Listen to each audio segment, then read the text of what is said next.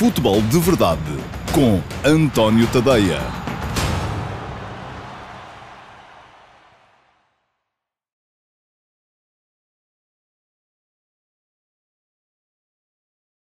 Olá, muito bom dia a todos. Eu sou o António Tadeia este é o Futebol de Verdade. E deixem-me ver o dia de segunda-feira, dia 19 de outubro de um, 2020, um dia que ainda está a decorrer a quarta jornada da Liga Portuguesa. Vamos ter mais logo uma Boa Vista Vitória Sport Clube, jogo interessante, até porque o Vitória está mal, está mal, mudou de treinador, mas se conseguir hoje ganhar, chega lá em cima, juntamente com o Futebol Porto, uh, Sporting Clube Portugal e Santa Clara, fará os mesmos 7 pontos a 5 do Benfica, que já disparou um, na liderança do campeonato. São contingências, é verdade, e aliás, ainda hoje uh, escrevi sobre isso no, no último passo, o texto que publico diariamente, segunda a sexta, às 8 da manhã, uh, para assinalar o facto de termos tido um Jorge Jesus bem mais modesto do que é habitual uh, na forma de reagir à vantagem uh, de 5 uh, pontos que o uh, Benfica já tem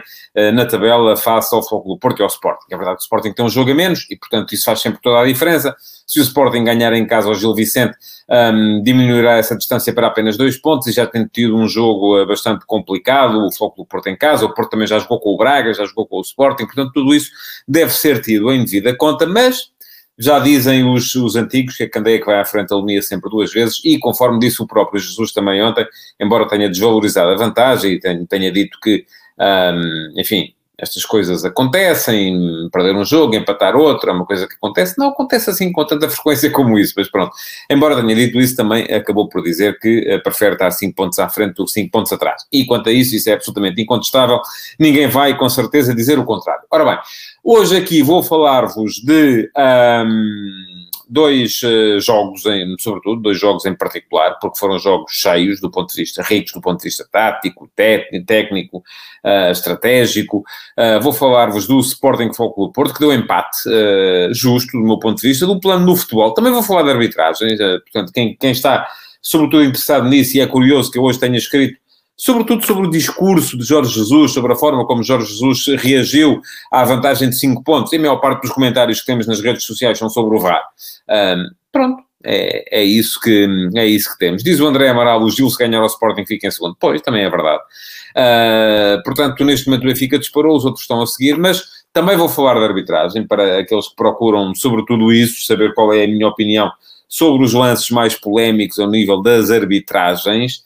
Um, mas além dos dois jogos do Sporting Futebol do Porto, que deu empate, uh, do, uh, já lá vou ao Farense, no Cunha, vão, vocês vão dar-me com o Farense todas as semanas, um, estou convencido que o Farense não vai descer, mas pronto, isso, isto, enfim, uh, vamos ter tempo para isso. Um, isto tem uma justificação. Eu, antes do campeonato começar, um de vocês pediu-me para arriscar o nome de uma equipa surpresa e eu apostei no Farense. Enfim, Podia ter apostado no Nacional, que está a fazer um belo campeonato. O Farense em contrapartida não, tem apenas eh, um ponto conquistado até este momento e mesmo esse foi da Feliz. Mas portou-se muito bem na luz contra o Benfica, por exemplo. Foi a equipa que criou mais dificuldades ao Benfica este ano.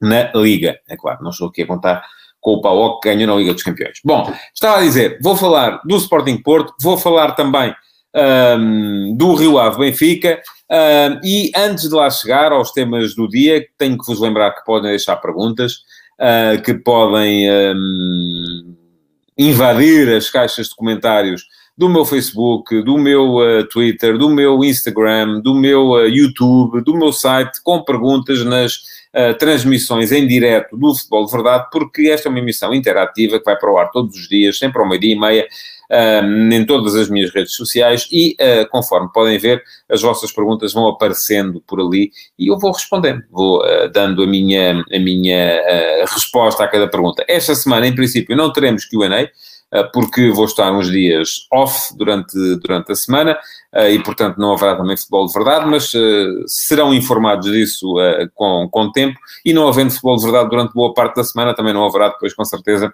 perguntas a sobrar em número suficiente para fazer uma emissão especial de Q&A o Q&A vai para o ar sempre aos sábados, que ao meio-dia e meia também, com as respostas às melhores perguntas da semana que não tenham sido respondidas no direto, porque acontece isso muitas vezes. Muito bem. Antes de chegar aos jogos, queria passar muito rapidamente sobre os processos eleitorais de dois grandes clubes, o Clube de Futebol Belenenses e o Vitória Futebol Clube, que elegeram neste fim de semana novos presidentes. Enfim, no caso do Belenenses, elegeu o mesmo, o Patrick Moraes de Carvalho, 63,5% dos votos, e eu tinha falado aqui das eleições do Belenenses, um, no, na semana passada, para dizer que uh, íamos ver aqui, uh, enfim, uma relegitimação de um caminho, que era o caminho que os sócios do Belenenses quereriam para o clube. Se quereriam manter este caminho de uh, afastamento relativamente à SAD, da qual o Clube Futebol Belenenses já não tem uh, nenhum capital e que está a competir na, na, na, na Primeira Liga, enquanto o Clube Futebol Belenenses recomeçou o seu, o seu trajeto, o seu percurso pelos uh, distritais, uh, e, na verdade, dois em cada três sócios do Belenenses vieram dizer que sim, senhores, que é isto que querem, que é verdadeiramente manter este, este afastamento, não querem nada a ver com a SAD, portanto é isso que vai acontecer. O Belenenses uh, corta de vez as amarras uh, com, a, com a SAD e isto significa que um, ehm, vão mesmo ter que seguir caminhos uh, diferentes. Na semana passada havia essa notícia de que a SAD tinha registado o nome como Porta Futebol Clube, enfim, é, é uma forma de estar, eh, a Comporta é neste momento uma zona chique in um, de, aqui dos, enfim, já não se pode chamar bem arredores de, de, de Lisboa, mas eh, enfim, para onde uh, vai muita gente da zona, da zona de Lisboa. Uh, o Belenenses também é tido como um clube uh, de raiz mais, mais elitista, e por isso mesmo, se calhar, as coisas farão sentido, mas enfim, eu acho que o que faz sentido, acima de tudo, é que uh, a SAD ganhe uma nova identidade. A SAD tem o direito a competir na Primeira Liga, ninguém contesta isso, nem sequer o Belenenses uh, contesta isso. Os sócios do Belenenses não querem conversa com a SAD e isso foi bem expresso no resultado das eleições.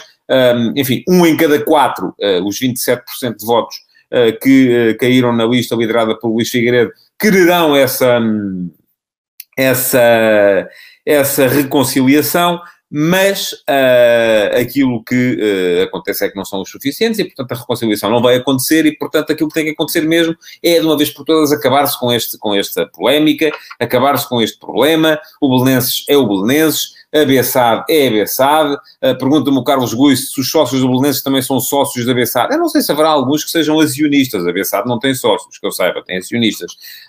mas aquilo que a Bessade tem que fazer, de facto, é criar uma identidade. Bessade como nome é uma coisa fraquinha. Vamos lá ver. Não é? Belenenses também não pode ser, porque o Belenenses são os outros. Portanto, é criar... Se é o Comporta Futebol Clube, depois que seja o Comporta Futebol Clube. Agora, alguma coisa vai ter que ser, uh, porque uh, não faz muito sentido continuarmos com esta confusão e depois uh, os jornalistas referem-se à Bessade como o Belenenses, porque era o Belenenses que estava na primeira divisão e depois a malta do Belenenses não gosta e diz que não pode ser. Enfim, é preciso pôr um ponto final nisto tudo, cada um para o seu lado. Eu escrevi aqui há há mais de um ano já, uh, um texto sobre isto, já tinha esta opinião na altura, uh, chama-se, quem quiser ver no meu site, chama-se O Divórcio e a Guarda das Crianças, um, mantenho tudo o que estava lá escrito, uh, aquilo que faz sentido neste momento é separarem-se de uma vez por todas e depois, de facto, a Bessade uh, arranjar uma marca que faça sentido, porque já disse, Bessado como nome é fraco, não convence ninguém, e portanto tem que arranjar um nome diferente e criar a sua própria identidade, não sei onde vai ser, se é na Comporta, se é em Grândola, uh, se é no interior e aproveitar para dar finalmente um, uma, uma, um clube de primeira divisão ao interior de Portugal, uh, enfim, tudo isso faria sentido, o que faz sentido é as coisas continuarem como estão. Bom, eleições também. No Vitória Futebol Clube uh, passaram um bocadinho mais despercebidas, porque o Vitória já não está uh, na Primeira Liga, conforme sabem, o Vitória foi uh, relegado administrativamente para o Campeonato de Portugal, aliás, estreou-se nesta, um, neste fim de semana com uma vitória por 1 a 0 sobre o Moncarapachense, já viu o gol, é golaço, uh, do, uh, de um jogador chamado Matiola, que eu não conheço, mas é um golaço de facto, faz sentido as pessoas verem. Uh, e o Vitória é e continuará a ser um clube grande em Portugal, quer esteja na primeira, na segunda, na distrital, seja onde for. Porquê? Porque é um clube que agrega à sua volta uma série de uh, uh, adeptos, um, sejam os que são saudosos daquilo que foi o passado glorioso do Vitória, sobretudo nos anos 70, seja o, e eu era miúdo nessa altura e lembro-me bem, sejam aqueles que sentem que o clube representa uma região. Ora bem, o que é que se passou? Não houve muita gente a votar, mas uh, foi eleito presidente do Vitória, e o Vitória tinha tido eleições há cerca de um ano, uh, pouco menos do que isso.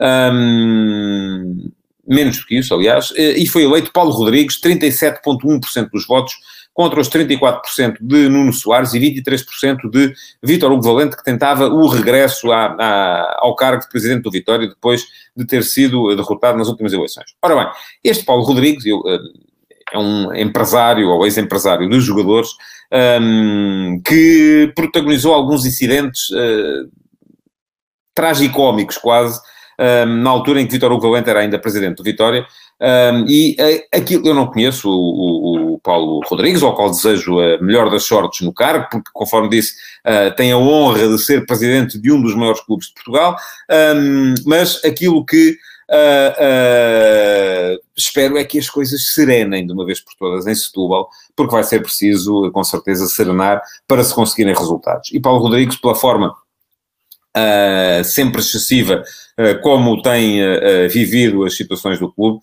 à partida não, não, não parece indicar muito esse, esse caminho. Aliás, uma das, eu li isto nos jornais de hoje, uma das primeiras medidas que adotou, ele tinha um programa ambicioso ainda assim, hein, com, com aposta na formação, a criação da Vitória TV, enfim, tudo coisas que me parece fazerem sentido, mas uma das medidas que já vem anunciadas nos jornais de hoje é que ele vai oferecer 10 mil euros ao sócio, uh, salvo erro, número 25 mil de Vitória. Isto, enfim, parece-me do mais popular que pode haver e nem sempre o popular e o popularucho dão um bom resultado. Vamos esperar para ver, não vamos condenar ninguém à partida, como é evidente.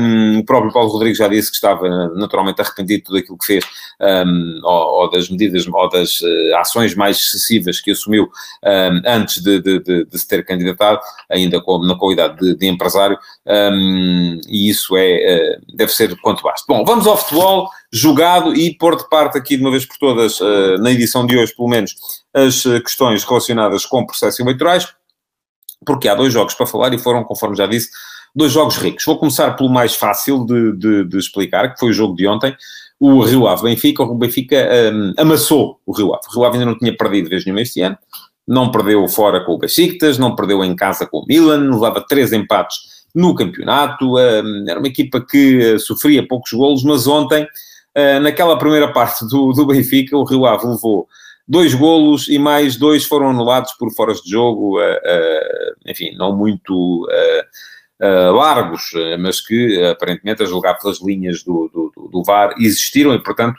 mas isto só para dizer que o Benfica, em termos ofensivos, maniatou por completo aquilo que era a organização defensiva do Rio Ave. Um, Parece-me que o Benfica está com uma complementaridade muito interessante entre Darwin Nunes e uh, Waldschmidt. Quem me segue por aqui sabe muito bem uh, que uh, reagi de forma uh, com alguma incredulidade àquilo que foi o duplo de ataque, duplo de ataque que se perfilava para o Benfica utilizar no jogo contra o PAOK, porque para mim foi sempre muito claro uma coisa: o Benfica tem que jogar com dois avançados que sejam complementares, mas que tenham presença na área e golo. Uh, um deles tem que ser o Darwin ou o Seferovic, não tenho dúvidas nenhumas a esse respeito. Porquê? Porque dão profundidade, uh, capacidade de pressão, uh, e, e, reparem o número de, de, de ações defensivas protagonizadas pelo Benfica no meio campo adversário ontem. Foram para cima de 25 salvo erro 27 nos números que foram divulgados pelo Goal Point.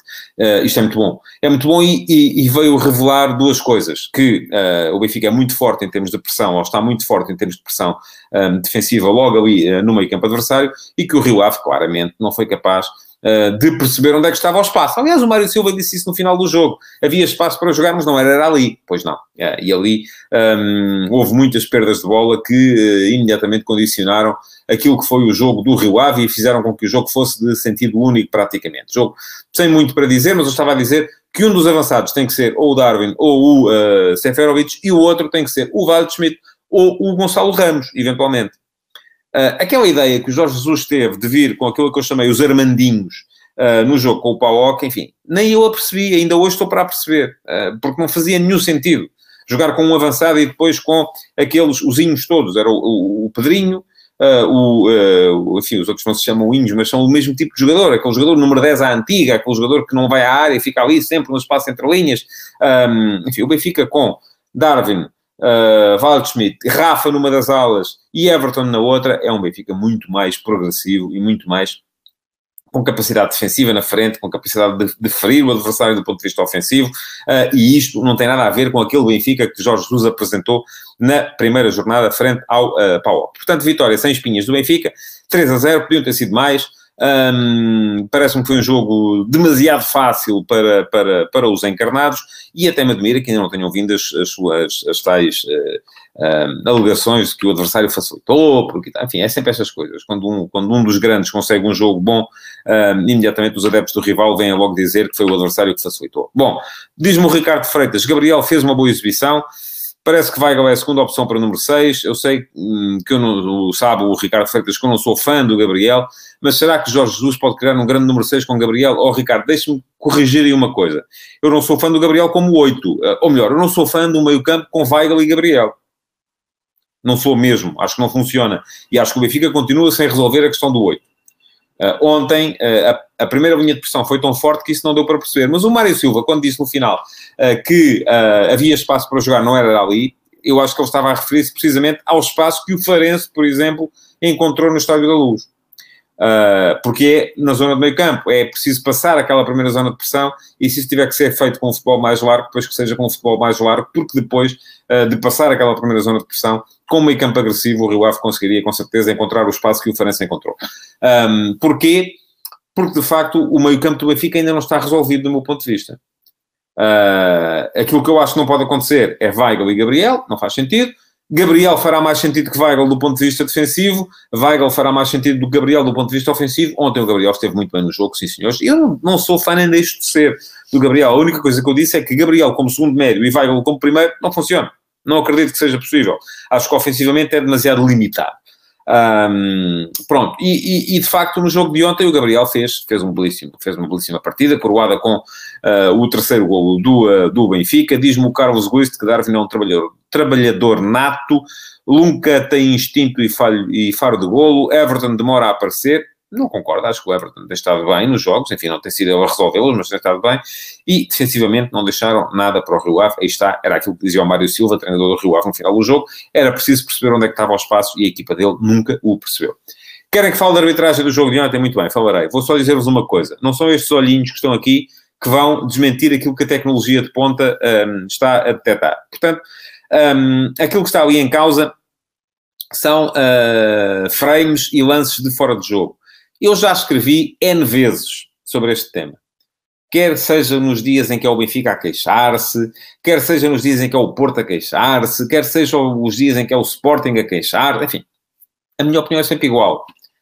Eu acho que devia ser recuperada a noção do jogador em linha. Isto é, sempre que um jogador está minimamente em linha com o adversário, que a parte mais recuada do corpo do atacante está pelo menos à mesma altura, à mesma linha, da parte mais recuada também do corpo do último defensor ou do último defensor, devia ser dada a condição ao jogador e devia ser considerado em linha. Não é isso que acontece. Portanto, também não é essa. Portanto, não vale a pena estarem a queixar-se. Qual é a lei? Basta estar dois um centímetro à frente e o avançado é decretado fora de jogo. E depois, enfim, o Benfica ganhou o jogo 3 a 0. Podia ter feito mais um gol ou dois se, fosse, se não houvesse VAR. Se calhar, podia. Se calhar também os árbitros auxiliares levantavam mais depressa a bandeira, não havendo VAR, e assim ficam quietinhos à espera que o jogo um, chegue ao final uh, para, para ver o que é que acontece. Pergunta-me o Marco Carvalho se eu concordo com a tecnologia do VAR inglês ao pé da nossa, está anos-luz anos à frente. Olha, eu vi, eu vi no VAR em Inglaterra, neste fim de semana, uma das coisas mais inenarráveis que, que, que eu achava possível acontecer foi a forma como o Jordan Pickford entra sobre o Virgil van Dijk uh, e arrumou o defesa central do Liverpool com uma entrada absolutamente estapafúrdia. Uh, há depois uma entrada uh, mais à frente no jogo também do Richarlison e o VAR, nada. Aquilo era uma super expulsão. Ok, não era penalti porque tinha havido fora do jogo antes. Sim, era expulsão do guarda-redes do Everton. Não tenho dúvidas nenhumas a esse respeito. Um, e, aliás, a tendência que há neste momento em Inglaterra é para que Pickford, já há várias opiniões neste sentido, para que o Pickford não seja, uh, não lhe seja permitido jogar e que ele fique castigado enquanto o Van Dijk estiver lesionado. Enfim, estou a desviar-me. Uh, estava a dizer-vos, não são estes dois olhinhos que, que, vos vão dizer que as linhas do fora de jogo estão mal feitas. Uh, já vi repetida N vezes um, Sim, Marco Carvalho, é verdade, há offside antes da entrada do Pickford. Sim, eu disse isso também, é verdade que sim. Um, mas não a entrada continua a ser perigosa, não é? se o jogo estiver interrompido e um jogador for e der uma morraça no outro, é expulso. Não interessa se o jogo está a correr ou não, deu um murro no outro. Pronto, ali foi uma entrada perigosíssima, no meu ponto de vista, uma entrada para cartão vermelho. Não era penalti, mas era vermelho. Um, mas estava a desviar-me. Estava a dizer, não são estes dois olhinhos que aqui estão, uh, com as dioptrias todas que usam para ver ao longe, sobretudo, uh, que vos vão dizer que as linhas ou a tecnologia do VAR não têm razão.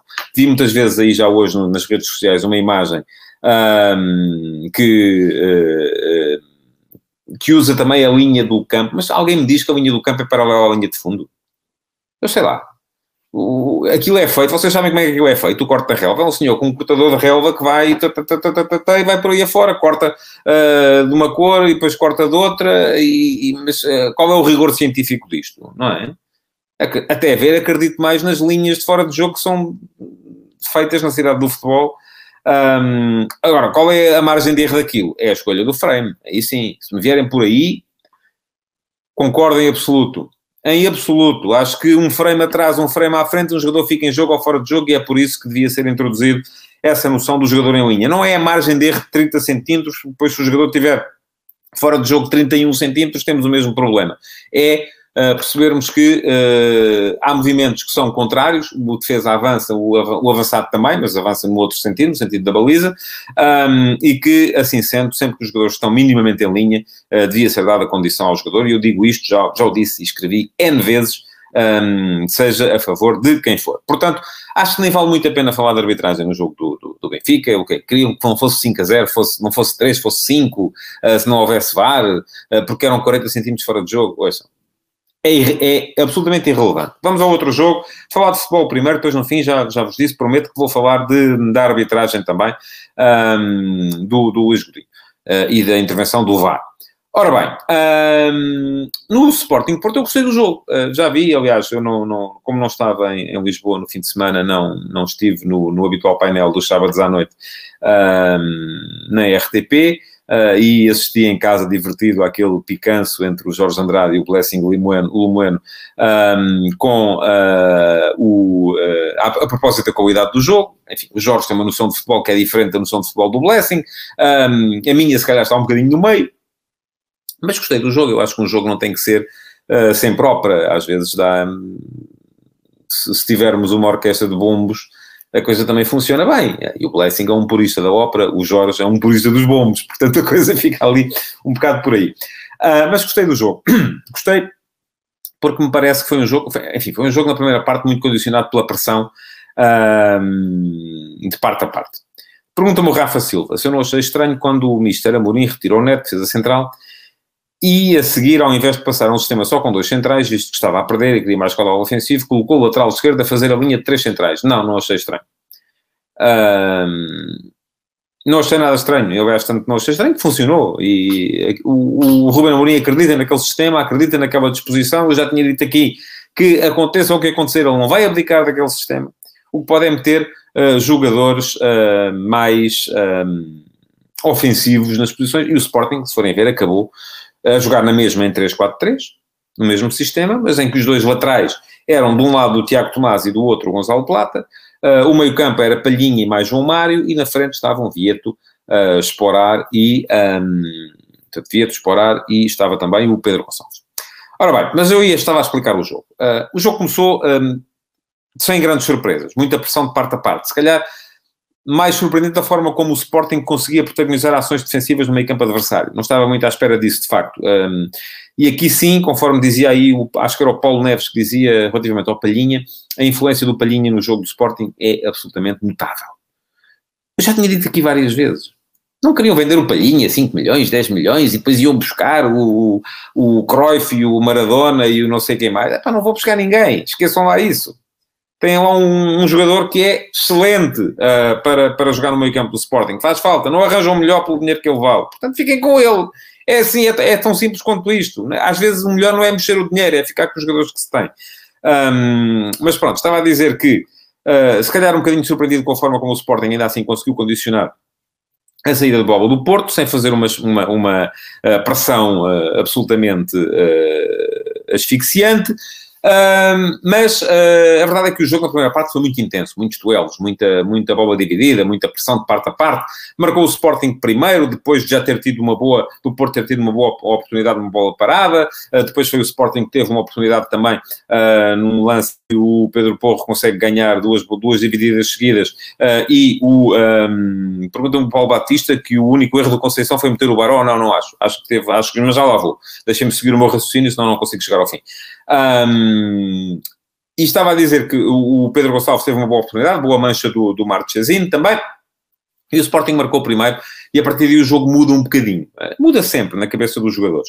Uh, a verdade é que o Porto, na primeira parte, uh, foi tendo muita capacidade para aproveitar do, duas gravíssimas deficiências da equipa do Sporting. Uma é a absoluta incapacidade que esta equipa tem para trocar a bola atrás. É doloroso ver o Sporting querer sair a jogada de trás com gente que não sabe fazê-lo. Ponto. Aliás, a equipa melhorou um bocadinho com o Federal ao meio. Se forem ver na segunda parte, mantendo os três, os três centrais, mas com quatro à direita, Federal ao meio e o Nuno Mendes à esquerda, a equipa melhorou um bocadinho, porque me parece que ainda assim o mais uh, fraco dos jogadores do Sporting a sair a jogar é precisamente o Neto. O Neto esteve mal nesse ponto de vista uh, e por isso perdeu várias bolas uh, incríveis um, e isso não chega a ser doloroso ver o Sporting jogar assim. Outra questão também um, tinha a ver com alguma lentidão de reação dos jogadores do Sporting na sua zona no, no, na sua zona mais recuada também. e então quando se tem jogadores como Corona e como Luís Dias, que entram, entravam, o Corona e o Luís Dias e o próprio Otávio entravam pelo sistema defensivo do Sporting de forma uh, uh, fácil, sempre, não é? E então, não me, pare, não me pareceu uh, surpreendente que o Porto tenha chegado ao empate e até tenha chegado a virar o jogo. Um, há erros, claro que há erros. E aqui, aquilo que se nota é a tal falta de qualidade que o Sporting tem na linha mais atrasada. Mas eu ando a dizer há meses que o grande problema deste Sporting precisava não era de mais um avançado, era de mais um, pelo menos, defesa central de qualidade. Porque se vão jogar com três atrás, e nos três há ali dois que se aproveitam mais, nos seis que têm há ali dois que se aproveitam mais ou menos, enfim. Diz-me o Luís Medeiros que o posicionamento do Sporting no segundo gol do Porto era anedótico. Não era. Já vou explicar porquê também. Um, mas uh, primeiro quero falar dos erros no primeiro gol do Porto. O primeiro gol do Porto, o primeiro erro tem a ver com o posicionamento, esse sim aqui, aqui sim, posicionamento de um, do Pedro Gonçalves, uh, que não estava no lado onde tinha que estar, deixou muito espaço ao Zaidu para poder fazer o cruzamento. O Zaidu teve tempo quase para beber um cafezinho antes de cruzar para a área. Cruzou. E depois há uh, ali duas coisas que eu não percebo, em termos, aqui sim, de posicionamento do, da, da, linha defensiva do Sporting. Primeira, Fedal está à frente de Coates. Coates é o defesa central de referência, era ele que tinha que estar no meio, não estava. Estava Fedal no meio, já aí, Coates estava sobre a esquerda, Neto estava sobre a direita, e isso já me pareceu baralhar ali um bocado as coisas. Segundo, uh, o Coates, no momento em que percebe que o cruzamento vai sair, não pode dar um passo atrás, tem que dar um passo à frente. É ele que dá a condição ao Uribe, e portanto aí sim há um erro de posicionamento que permite uh, que o Uribe esteja em posição legal um, para, para poder fazer um gol de execução técnica brilhante, como já tinha sido brilhante também a execução técnica do primeiro gol do Sporting por parte do Nuno Santos. Chega então o tal segundo golo. E o segundo golo, uh, muita gente diz como é que é possível, o Sporting estava mal posicionado, é um canto a favor. Não estava. Tanto não estava que ganhou as duas primeiras bolas. Repara, a bola sai do canto, é aliviada pela defesa do Porto, e quem é que chega à bola? Pedro Porro último homem do Sporting. A bola é dele. O que é que ele tem que fazer ali? Segurar. O que é que ele fez? Tentou rematar a baliza de fora da área. Errado. A bola bate num, num jogador do Porto e o Porto imediatamente monta o uh, contra-ataque. E tenta sair em contra-ataque. Mas para onde é que vai a segunda bola? Neste caso a terceira. Nuno Mendes. O que é que o Nuno Mendes tinha que fazer ali? Chutar para a bancada. O que é que ele tenta fazer? Controlar e sair a jogar. Errado outra vez. Uh, e assim acaba por perder a bola e depois, uh, graças à superior capacidade técnica, tanto do, uh, primeiro do Luís Dias e depois do Corona, o Porto colocou-se em vantagem por 2 a 1. Ora bem, alguém me perguntava aí, julgo que já não sei quem era, se o único erro do, do, do e agora diz-me o Paulo Neves, que o Amorim ganhou a Conceição no jogo das substituições. Eu acho que foi mais a Conceição que perdeu. o Amorim esteve bem em termos de substituições, é preciso dizer. Já aqui falei há pouco da forma como o Sporting reorganizou a sua equipa, mantendo o sistema, mas dando-lhe cada vez mais um ar uh, ofensivo. Um, acho que o Sérgio Conceição uh, piorou a equipa com as substituições que fez. as saídas uh, prematuras, no meu ponto de vista, enfim, não sei como é que estavam os jogadores, mas a equipa ressentiu-se do Luís Dias e do Marega e as trocas pelo Felipe Anderson e pelo Tony Martínez deixaram o Porto muito menos agressivo. Muito mais perdas de bola, muito mais capacidade incapacidade para explorar o facto do Sporting ter cada vez menos gente de características defensivas e um, incapacidade também uh, para ganhar bolas divididas. Foi aí que Palhinha apareceu mais no jogo e então a recuperação bola que ele faz para o lance do segundo gol do Sporting é absolutamente notável pela forma como ele chega à frente, vai ganhar a bola quase à entrada da, da área do Porto e coloca uh, diretamente no corredor direito, em tackle, uh, dessa forma, permitindo o gol do empate do Sporting, que do meu ponto de vista foi justo, Sporting não merecia perder aquele jogo pela forma como dominou a segunda parte. Enfim, o Sérgio Conceição no fim veio dizer que foi um domínio consentido, mas se foi consentido foi um erro, não devia ter feito isso. Um, aquilo que me parece é que uh, no lance do golo, muito bem uh, o uh, Palhinha, muito bem também o Esporar, a reclamar por mais minutos. Acho que sim, precisa de jogar mais. Este Sporting não tem muita gente com a capacidade de definição que ele tem dentro da, dentro da área, e bem, depois também o Vieto, também ali o melhor, era melhor que não conseguisse marcar. Vamos então à arbitragem, que eu sei que vocês estão aqui a ouvir-me falar de futebol e há muita gente que está a dizer, pá, nunca mais fala do árbitro, pá, que chatice, pá. Bom, vamos lá a isso. Um, e vou falar, sobretudo, do. Acho, acho, que há ali um lance, enfim, há muita gente que fala do pisão, uh, do Zaidu no porro, uh, enfim, pode ser amarelo. Não, não me escandaliza que seja amarelo. O jogador tenta disputar a bola, não me escandaliza que seja amarelo. Amarelo é, é seguramente, não, não, não pode não ser, uh, mas admito que não seja vermelho, até porque gosto de arbitragem de critério um bocadinho mais largo.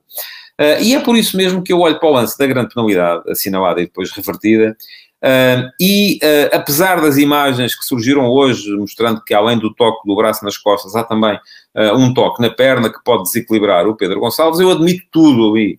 Tudo. Já o disse aqui várias vezes. Há lances no futebol que são subjetivos, são zona cinzenta. Eu acho até que se o Luís Godinho não tivesse marcado 20 faltas iguais àquelas a meio campo, não me chateava nada que ele não tivesse marcado a grande penalidade. A questão é que eles marcam as faltas a meio campo. E deviam deixar de marcar. Sim, havia mais jogo, havia mais bola, havia mais jogo a correr. Mas a meio campo eles marcam sempre. Há um jogador que chega, só para o outro cai, falta. Então os árbitros auxiliares estão sempre, uh, bandeira no ar, logo. Um, está errado, certo? Pronto, então o Luís Godinho marcou. Eu já disse aqui, pode ser falta, pode não ser. É igual. Admito, é, é um lance tão subjetivo que eu admito as duas interpretações. Aliás, já agi uh, a N especialistas, uns a dizerem que são, outros a dizerem que não são. Há uma coisa da qual eu tenho a certeza. Se o lance é subjetivo, o VAR tinha que estar quietinho e caladinho. E um, não percebo porque é que o VAR interveio. Muito francamente, não tinha que intervir. Tinha que ficar quietinho e caladinho. A não ser que seja um lance, é o que está no protocolo. A não ser que seja um lance de uh, uh, erro, erro crasso e flagrante da arbitragem. E ninguém é capaz de olhar para aquilo e dizer que aquilo é um, que se fosse marcado penalti, seria um erro crasso e flagrante de arbitragem. Não é. Porquê? Porque está, tem a ver com intensidade. E não há intensi intensidómetros. Não sei se é assim que se diz. Portanto, uh, conforme digo, admito que o árbitro marcasse, admito que o árbitro não marcasse. Há uma coisa aqui que não admito, é que o VAR intervenha naquele lance. Portanto, é como diz o Paulo Neves, e tem razão, protocolo não foi respeitado. Uh, daí a intervenção de Frederico Varandas no final do jogo foi, uh, enfim, meio segundo, não é? Era evidente que o presidente do Sporting iria, iria aparecer para falar. Um, não tem razão em tudo o que diz. Uh, ninguém tem razão em tudo o que diz. Tem razão em algumas coisas, tem. Uh, mas ninguém tem razão em tudo o que diz, e então o papel de coitadinho também não. E, e sobretudo não lhe fica bem. Eu acho que é isso que um, as pessoas na comunicação do Sporting deviam perceber: é que uh, o presidente não tem muito. Um, muito jeito para este tipo de, de, de, de, discurso. Se acham que têm que combater os outros com as mesmas armas, têm que arranjar alguém que saiba fazê-lo, porque Frederico Varandas, de facto, não tem muito jeito uh, para este discurso de, enfim, uh, que é o que os outros fazem também, o Porto e o Benfica fazem igual, toda a gente faz, toda a gente acha que tem que ganhar fora do campo aquilo que não consegue ganhar dentro. Portanto, um, não, não achei, achei, percebi a intervenção, não achei que ela tenha sido particularmente eficaz, no entanto. Não sei se Uh, no meio disto tudo, uh, percebem que aquilo que eu acho relativamente ao jogo é que o empate foi justo e que, uh, de facto, as duas equipas souberam merecer-se uma à outra. Acho que o Porto, de facto, teve razão Sérgio Conceição no final quando veio dizer que houve alguma falta de agressividade, mas foi ele que introduziu na equipa e por isso ele também assumiu a responsabilidade. foi ele que o fez. os jogadores novos têm que perceber que eh, para se jogar no Porto é preciso pressionar, é preciso não dar nenhuma bola por, por perdida, um, da mesma forma que uh, me parece que o uh, Ruben Amorim esteve bem, esteve bem no banco e que o Sporting surpreendeu. Aliás, já tinha dito aqui uh, também que esta equipa do Sporting é bem melhor do que a equipa que acabou a época passada.